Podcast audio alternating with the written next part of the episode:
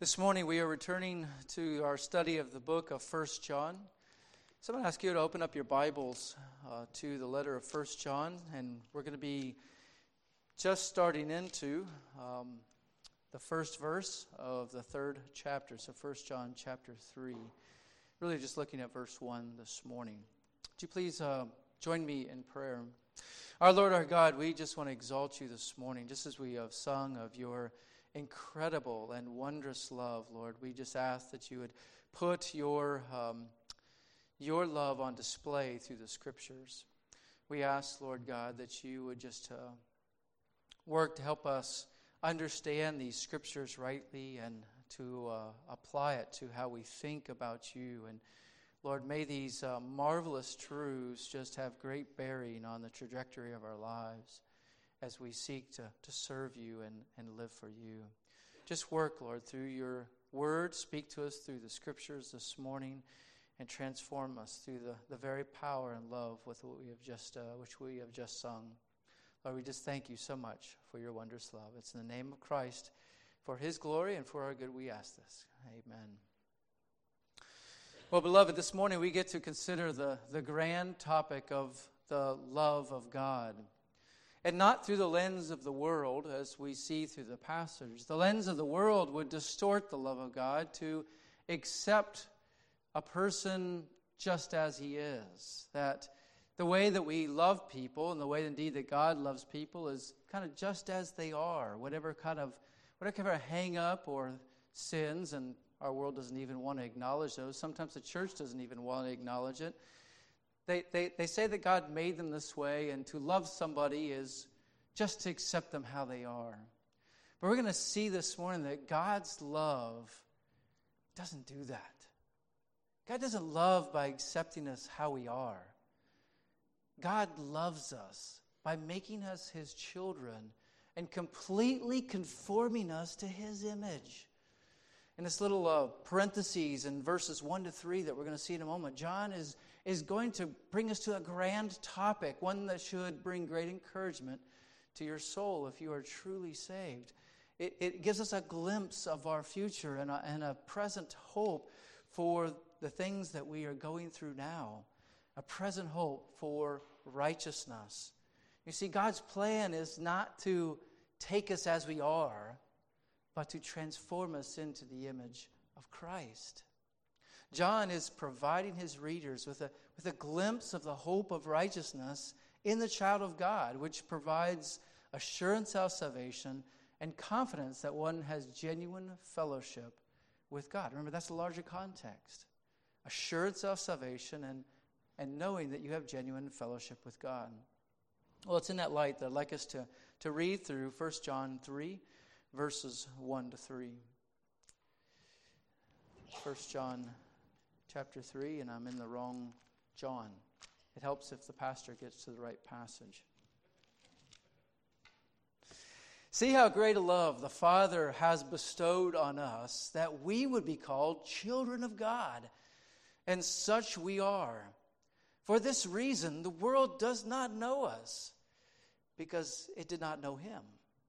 Beloved, now we are children of God, and it has not appeared as yet what we will be. We know that when he appears, we will be like him because we will see him just as he is. And everyone who has this hope fixed on him purifies himself just as he is pure. Beloved, we're, we're going to look at this hope of righteousness that John presents us. And, and really, this, this, this uh, parentheses in verses 1 to 3 are, are spring out of the last phrase of verse 29, where John talks about those who practice righteousness are born of him. And it's this idea of being born of him that causes John to reflect on this wondrous love of the Father. Beloved, this morning what we're going to look at is really the first part of, of this parentheses, if you will, in the love of God, is that our hope of righteousness is based solely upon God's wondrous love for us. We have no other hope of righteousness than God's wondrous love for us. John wants us to see how what a wonderful gift God has given to us. And in order to do this, he, he wants us to understand the necessity of righteousness. So I, am going to go back just a little bit to give us some of the context as to why John is, is at, at verse 1, why he's springboarding into the love of God from verse 29. You see, beloved, we're starting the, the second spiral. If you want to outline First John, it's a bit difficult. It doesn't go linear like we're used to doing in our Western world. John is a bit of a spiral, so he's going to visit a topic, teach us a little bit about it, and then he's going to revisit it using different terminology, and then come back around and add to that. So we've begun, uh, if you want to do the outline, it, we've begun that second that second spiral. And the second spiral is built upon the truth that we find in verse 29 that God is righteous. And John says in verse 29 if you know that he is righteous, you know that everyone who practices righteousness is born of him. Well, the first thing I want us to consider is the necessity of righteousness. If we have hope of seeing God, if we have any hope of being in heaven with Him and of rightly fellowshipping with Him, we must realize that, that He is righteous. And as such, He is perfectly holy. And He always does what is right.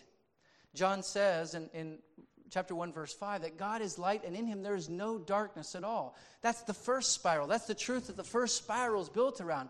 The truth that the second spiral is built around, related to that, is that He is righteous. He is righteous. And John's going to develop that whole idea and he's going to apply it and show uh, us why sin cannot reside in the life of the believer because God is righteous. But at this point, he's merely stating in verse 29 that he is righteous. Habakkuk 1:3 tells us that God cannot approve of or look at favor upon unrighteousness.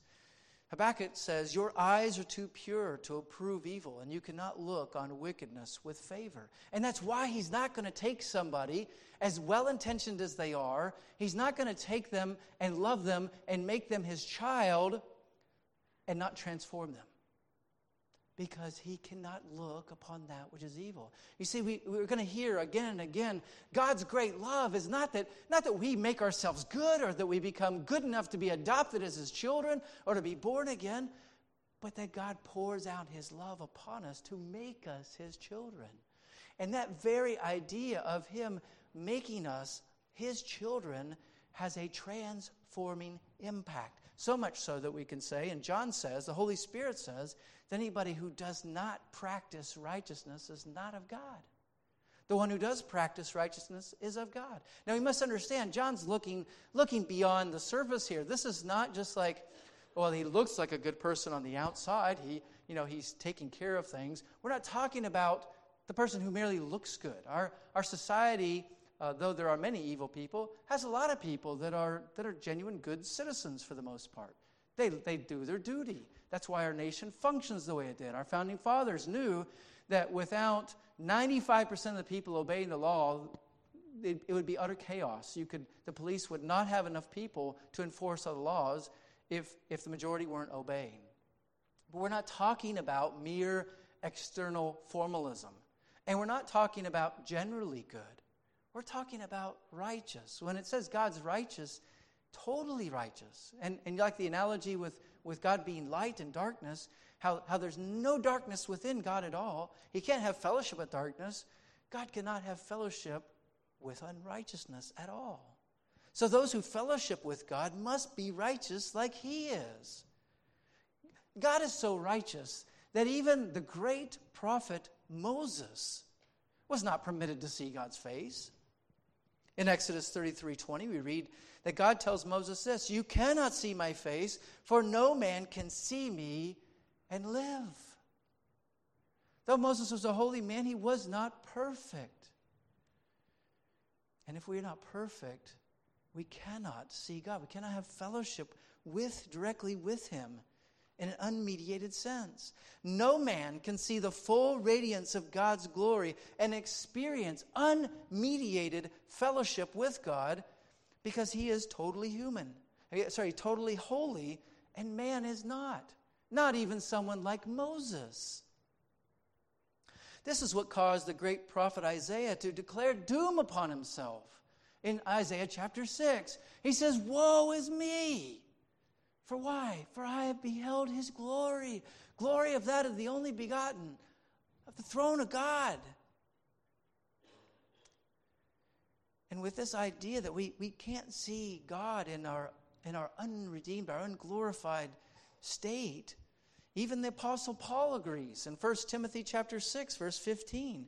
He describes God this way. He says, "Blessed the only he is the blessed and only sovereign, the King of kings and Lord of lords, who alone possesses immortality and dwells in unapproachable light, whom no man has seen or can see." So, this unapproachable God isn't just the God of the Old Testament, He's the God of the New Testament, one and the same. But lest you think the apostle has gone off track and the, the prophets too, Jesus said something very similar. In Matthew chapter 5, verse 20, Jesus says, For unless your righteousness surpasses that of the scribes and the Pharisees, you will not enter the kingdom of heaven. Now, with that phrase, we, we commonly understand the Pharisees and Sadducees as great hypocrites and kind of cast them aside as um, great sinners. But we must understand why does Jesus use them as an argument? He uses them as an argument because their outward righteousness looked perfect to everybody around them. They were the leaders. Now, Jesus knew that their hearts weren't converted, that they were simply whitewashed tombs. And so we know that because Scripture tells us that. But the people of Jesus' day didn't know that. And the reason Jesus use, uses them as an argument for righteousness is to call people to plead out for him. Because the response should be well, if my righteousness has to exceed that of the Pharisees and Sadducees, I'm doomed. I'm without hope. I'll never get there. And that should bring us to a place of looking to God for help, looking for the Messiah that realize that we cannot do this on our own. The kind of righteousness we need is not the kind that you and I can do on our own. We just cannot. You see, our righteousness that comes from within us is like filthy rags. Isaiah 64 6 tells us, For all of us have become like one who is unclean, and our righteous deeds, the things that we cherish, the things we think are valuable to God, you know how He sees them before we come to know Christ? All our righteous deeds are like a filthy garment. A filthy garment. And the language there is very vivid bloody garment, right? Nothing to do with it. Raunchy, stinky, unclean. And he adds there, all of us wither like a leaf, our iniquities are like the wind. Take us away. Take us away in judgment. If we had just one sin, God would be just in judging us. But none of us have just one sin. We're born sinners, and we sin daily. Even, even as, even as uh, believers, we still struggle with sin. So the righteousness that we need to have fellowship with God doesn't come from inside us. You cannot look inside you to find the light. Right? That's darkness. Right? The world labels it as light, but it's darkness. The righteousness we need comes from the true light. It is, it is an alien righteousness, it is a foreign righteousness, the righteousness of Christ. Now, the, the Apostle Paul says that we've all sinned and fall short of the glory of God. There's, there's none of us that qualify to speak with God and fellowship with God on our own. We're all disqualified. And so, so all of this goes into the idea of, John's going to develop later, of, of God's righteousness and how we need to be righteous. Those who have fellowship with Him will be righteous. And those who practice sin are not in fellowship with God. This is, this is the idea he's going to develop further. But he wants us to see this great love and to understand that great love and to understand why John wells up within him with this great spring of emotion, we must contemplate how God's great gift. How, how he is utterly righteous, we are utterly sinful. So, how are we going to know him? By this, by this righteousness that is so foreign to us, that he supplies. Here's where we need to understand the source of righteousness. Again, it's not within us. Nicodemus, and it's not in things that we do.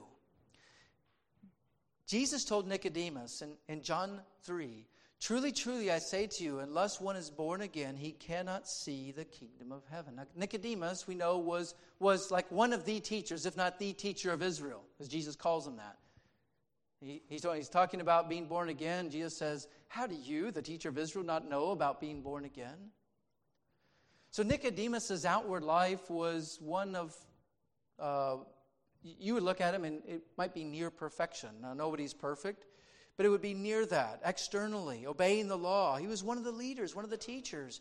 And yet, Jesus doesn't tell him to, to, to become perfect or to obey more. He's saying, You must be born again. And that's not something that Nicodemus could, like, go do himself. When Jesus says, one must be born again to see the kingdom of heaven. That's a different language, but the same idea that John is saying that you must have the righteousness of God to have fellowship with Him. A transformation has to be has to take place. How is one born again? We want to be very clear here. The answer is found in passages like the well-known passage of John chapter 3 verse 16, for God so loved the world that he gave his only begotten son that whoever believes in him shall not perish but have eternal life.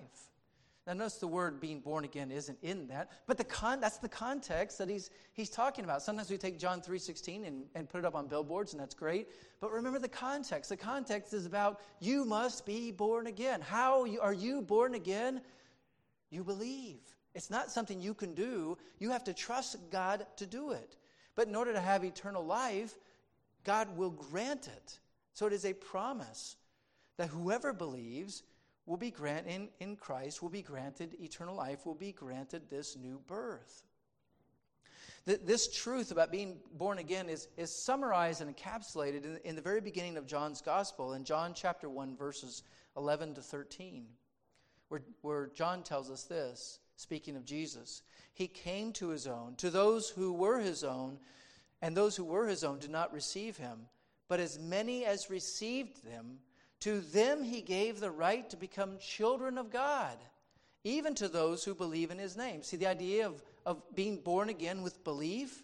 And verse 13 adds this who were born not of blood, nor the will of the flesh, nor the will of man, but of God.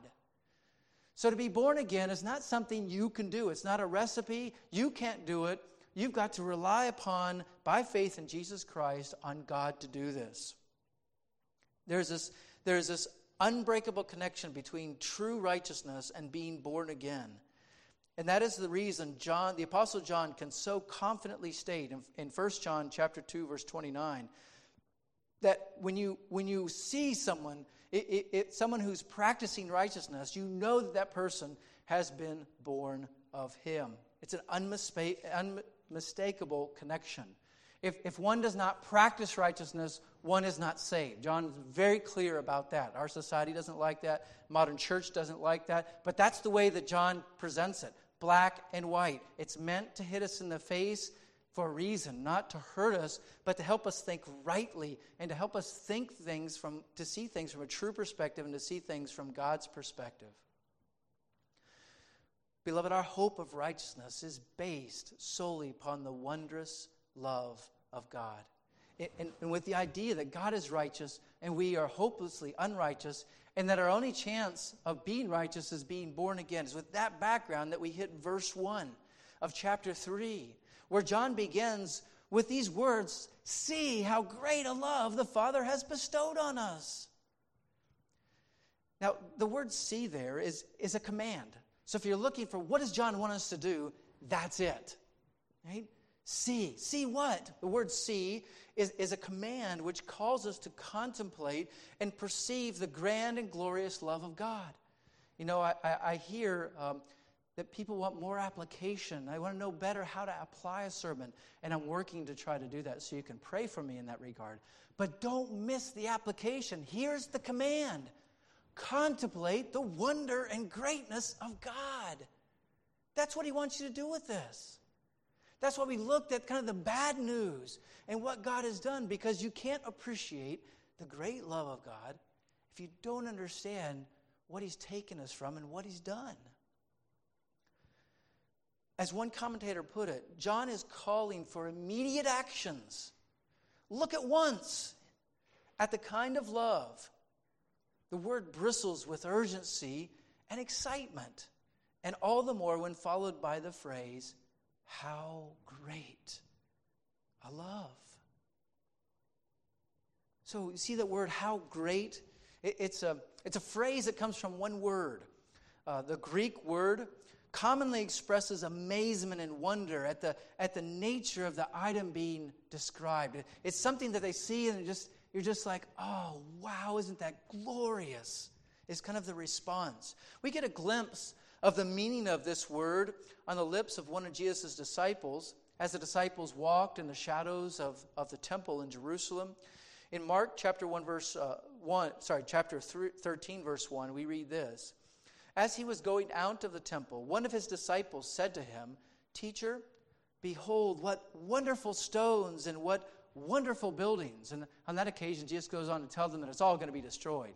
Although they, but, but, but get the, the idea here is, is that they looked at the temple and they said, how wonderful these stones. It's uh, basically, what kind of stones? Or how wonderful these stones? How, how grand is this building, is this temple? Doesn't this declare the glory of God? So, literally, there, the wording is what stones, what buildings, but it's, a, it's the same eye. It's the same idea. How wonderful are the stones? How wonderful are the buildings? Now, it seems if we go back to 1 John 3 1, where he says, How great, see how great a love the Father has bestowed on us. The, the word how great is, is uh, seems a bit lax, seems a bit tame. It seems that all the translations fall a bit short here. The New American Standard Bible, which I preach from, says, How great, right? Um, the ESV says, What kind? The New King James Version says, What manner? And the New English Standard, uh, New, New English Translation says, What sort? I think they all fall short. If, if they can translate that word wondrous in Mark chapter 13, verse 1, when talking about the, temp, the stones in the temple, why can't we translate that word, how wondrous, how wonderful the love is that God has given us? And, and so that, that's the idea that I want you to understand, that John wants you to see. Whether, whether you talk about it as what kind, what manner, what sort, or how great, understand that it's a marvelous love. It's an all consuming love. We talked about the deep, deep love of Jesus and how it's like a mighty ocean that just overwhelms us and overflows us. That's the idea just comes upon us. And notice how great is pointing to the object not of stones or of temple, but of love. And the word love here is the familiar term agape. It's the term agape. As Vine's uh, expository commentary notes, this is the love of God uh, that exercises the divine will in, in a deliberate choice made without assignable cause save that which lies in the nature of God Himself, unquote. In other words, God, this is the, this is the love that God pours upon us, not because we're lovable or sweet or we can do something for Him or that we can win lots of other people to know Christ and we can be great evangelists. That's not why God saves us. God saves us simply because He poured out His love upon us. As, as Donald Burdick describes this term agape, he says this it is not a strongly emotional word. Instead, it describes an attitude in which the intellect and will are predominant. This love, originating with God, ever seeks the true welfare of those being loved. It is amazing indeed when we remember the personal destitute, destitution of those he loves. God, God's love is a love that works visible, transforming results in the lives of his recipients. God demonstrates his love and puts it in action to transform us. Now, to help us better understand the love of God, I, I want us to turn for a moment uh, to the words of the Apostle Paul in Romans 5. So I'm going to ask you to turn to Romans chapter 5. In Romans chapter 5, we read of the results of our justification with, with Christ. Paul is laying out a very uh, theological and uh, ground of our justification, but he deals here with the love of God. So I'm going to pick it up and reading, just get the context in Romans chapter 5, verse 1. Paul says there, well, let me just begin in verse 25. He who was delivered over because of our transgressions was raised over because of our justification. Chapter 5, verse 1. Therefore, having been justified by faith, we have peace with God through our Lord Jesus Christ, through whom also we have obtained our introduction by faith into this grace in which we stand, and we exult in, ho- in hope of the glory of God. And not only this, but we also exult in our tribulations, knowing that our tribulations tribulation brings about perseverance, and perseverance proven character, and proven character hope. And hope does not disappoint because the love of God has been poured out within our hearts through the Holy Spirit who is given to us. For while we were still helpless, at the right time Christ died for the ungodly. For one will hardly die for a righteous man though perhaps for the good man, someone would dare even to die. But God demonstrates his own love toward us, in that while we were yet sinners, Christ died for us. Much more then, having now been justified by his blood, we shall be saved from the wrath of God through him.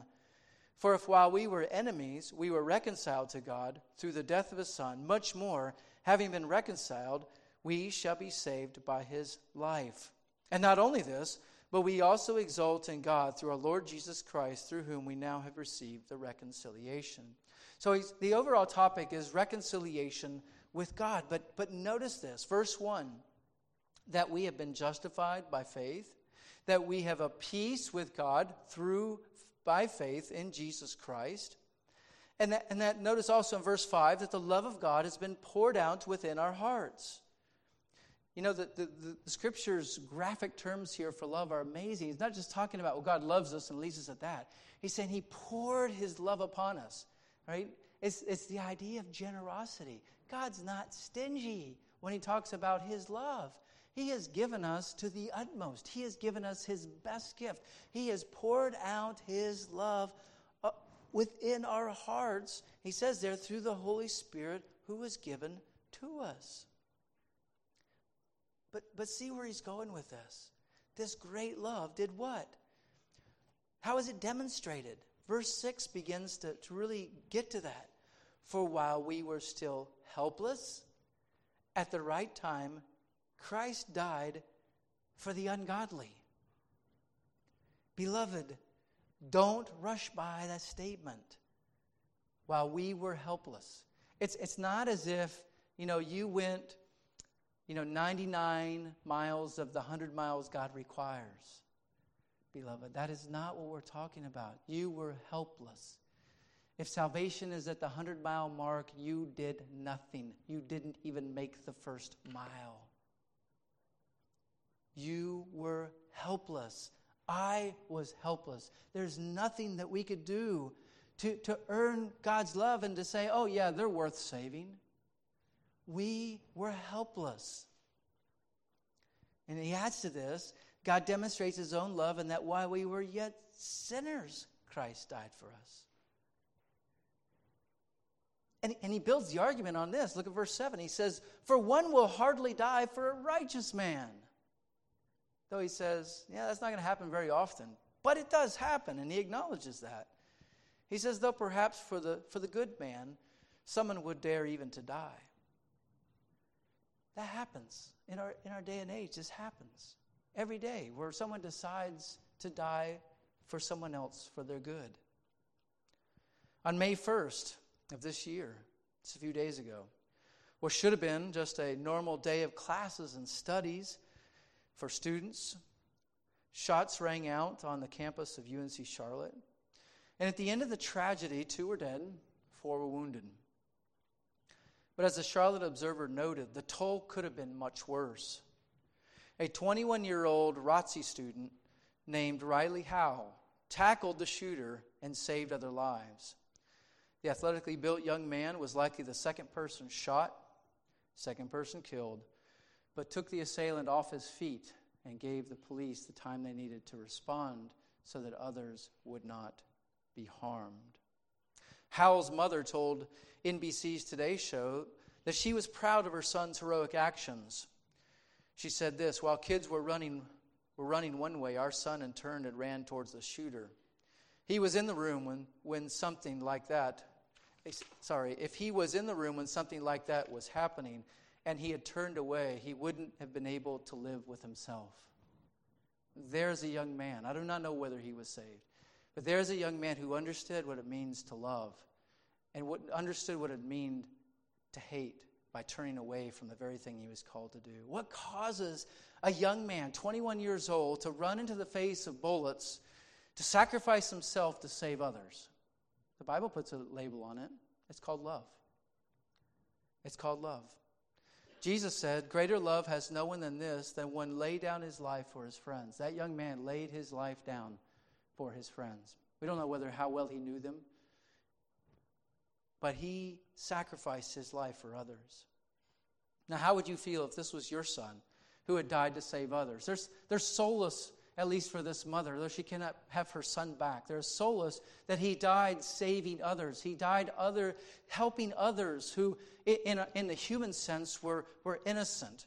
They, they hadn't done anything against the shooter. They did, they're not worthy of death from, from a human perspective.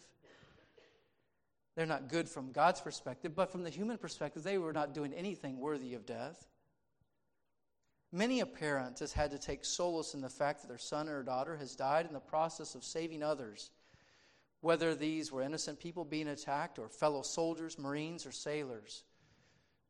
We read about these heroes in, in many of the wars of our past. These sons and daughters were willing to die to save others. They willingly gave it up. You, you hear of the, of the man who, who will dive on the grenade to save his team, to save his brothers. These are the firefighters and the police who ran into the buildings on 9 11 when everything within them said, Get out of here and run the other way.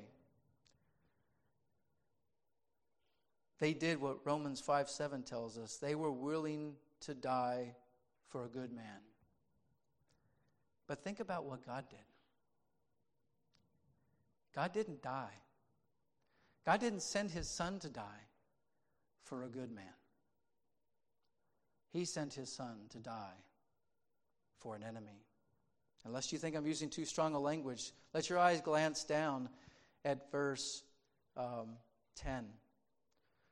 For if while we were enemies, we were reconciled to God through the death of his son, much more, having been reconciled, shall we be saved by his life. So God sent his son to die for us, not because we're good. We weren't worthy of being saved. We were enemies. We were helpless. We were unrighteous. We were the filthy rags. And the fact that Christ had died for us, though we be so awful, is the reason that John hits the, the whole topic of being born again as a child of God with enormous excitement. So allow ourselves to go back to 1 John. 1 John 3 and read it afresh. See how great a love the Father has bestowed on us. And He gives us a reason that we be called the children of God. Now, before we talk about the children of God, look at it. He, look how he describes this. John doesn't say that God, what, what a great love God has loved us with. He's saying, what a great love God has given to us. Right? There's greater emphasis brought by saying that He's given us His love than just saying He loves us. It's a gift. Do you think God is going to give a gift and then, ah, sorry, you're not worthy of it? Give it back? You weren't worthy of it to begin with. Because there's no reason for God giving you the gift, there's no reason for Him to take it back. And God, who knows all things, is wiser than that. He never gives a gift that He has to later take back. He has given us a gift, this great and precious gift of being His, called His children. And, and this gift the way that John words it shows that it's a, it's a, it's a once for all, it's, it's a gift not earned. It, it's a gift that is given that won't be taken back. And notice he says here in, in verse 1 that he has bestowed it or given it on us. You know, it's not to us, it's on us. And the idea is the same language of like what Paul used in, in Romans 5, how he poured out his love upon us. He has given his love, he has bestowed on us, he has given us his great gift. This great gift of what? That we would be called children of God. Children of God. And, and again, this is, this is the reason he's going here. Remember the past, verse 29, where we're coming from is that God is righteous and that only those who have, are righteous have fellowship with him. We're, we're going to be in, in verse 4, we're going to start talking about sin and the practice of sin. And that anyone who sins doesn't have fellowship with God. And in between that is these, these three verses that celebrate the love of God and the hope of righteousness within the believer. So, this is what, what causes John to really well up with joy and to declare that we are called the children of God. That, that's God's label, that's not our label. That we should be called children of God. Who calls us that? God does. It's His diagnosis, it's His work that is done.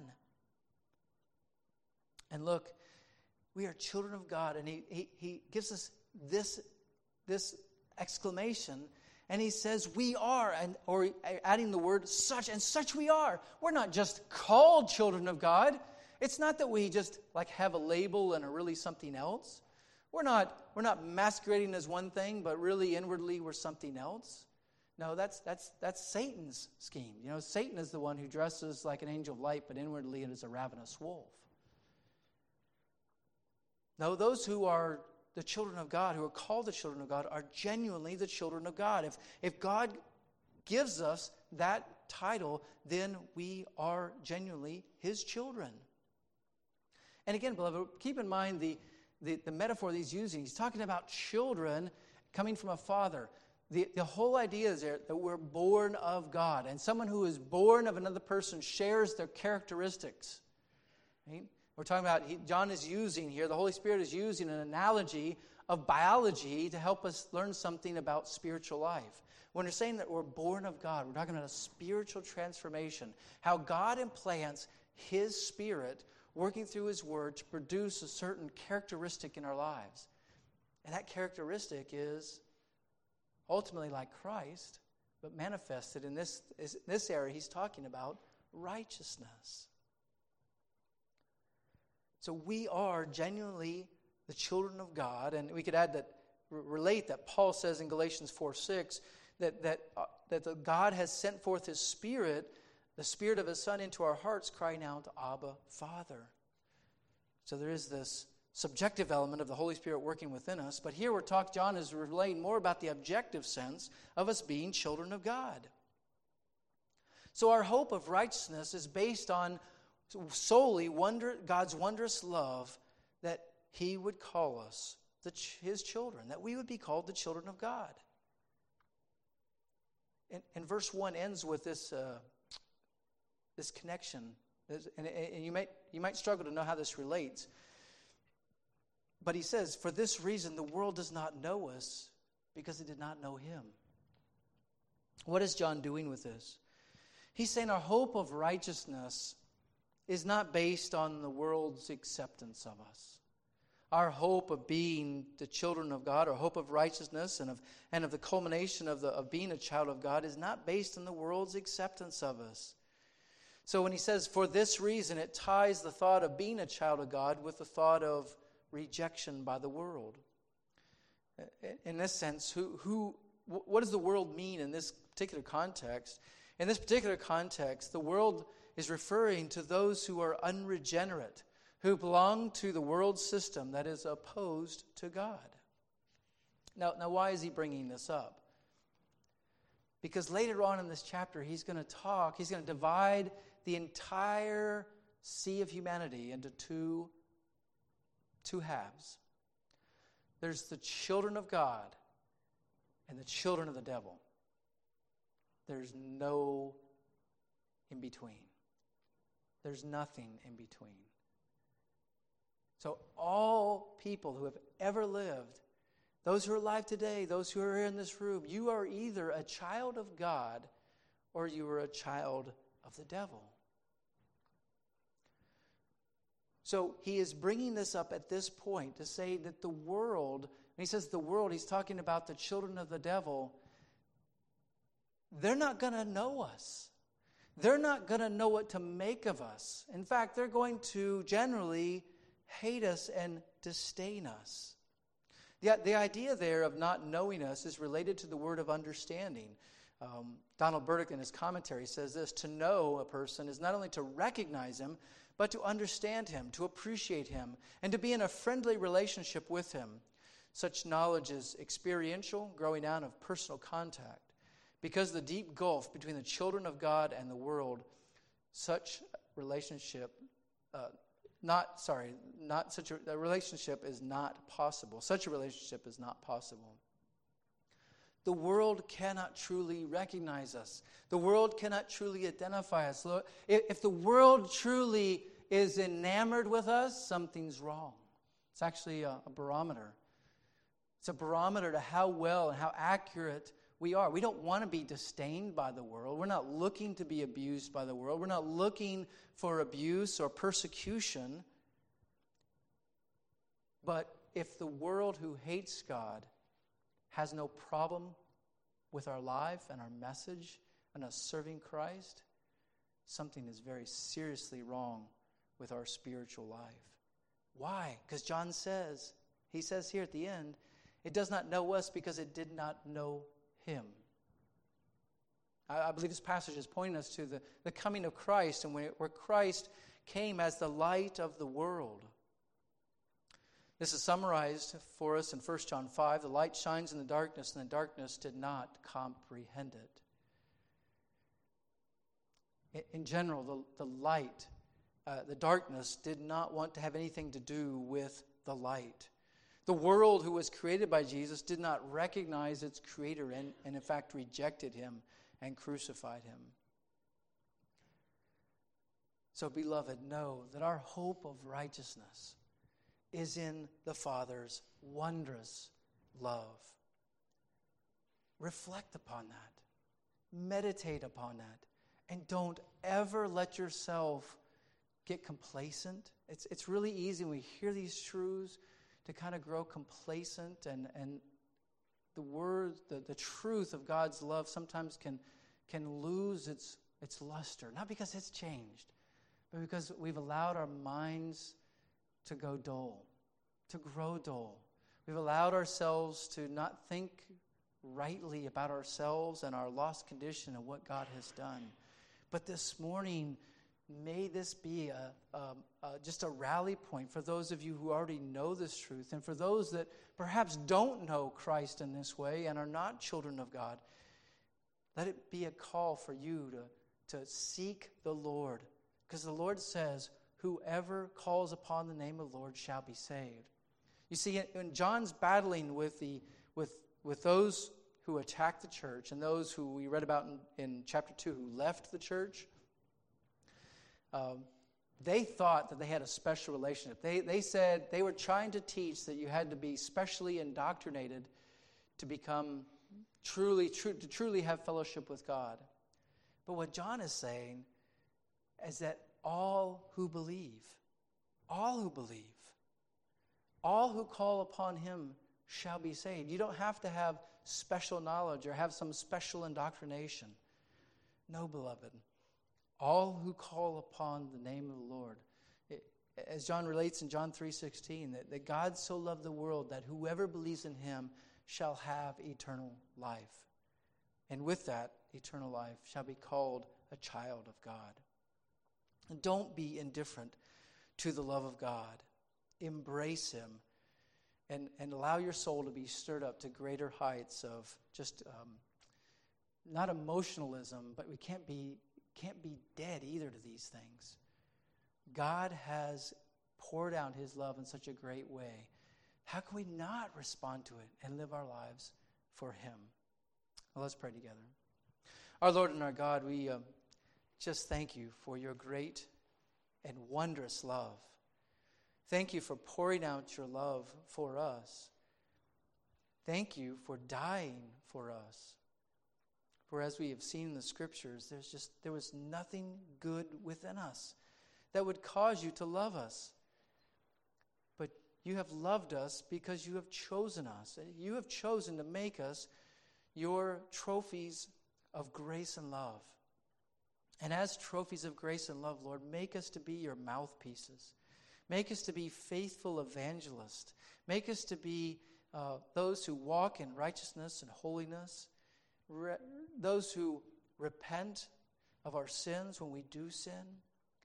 But ones who are looking constantly towards the completion of our redemption, as we'll see in the next week in the verses that we look at of, of just the assurance of perfect righteousness and of becoming like our Savior, Jesus Christ, in whom we believe, in whom we follow, in whom, Lord, we celebrate. It's your name we pray. Amen.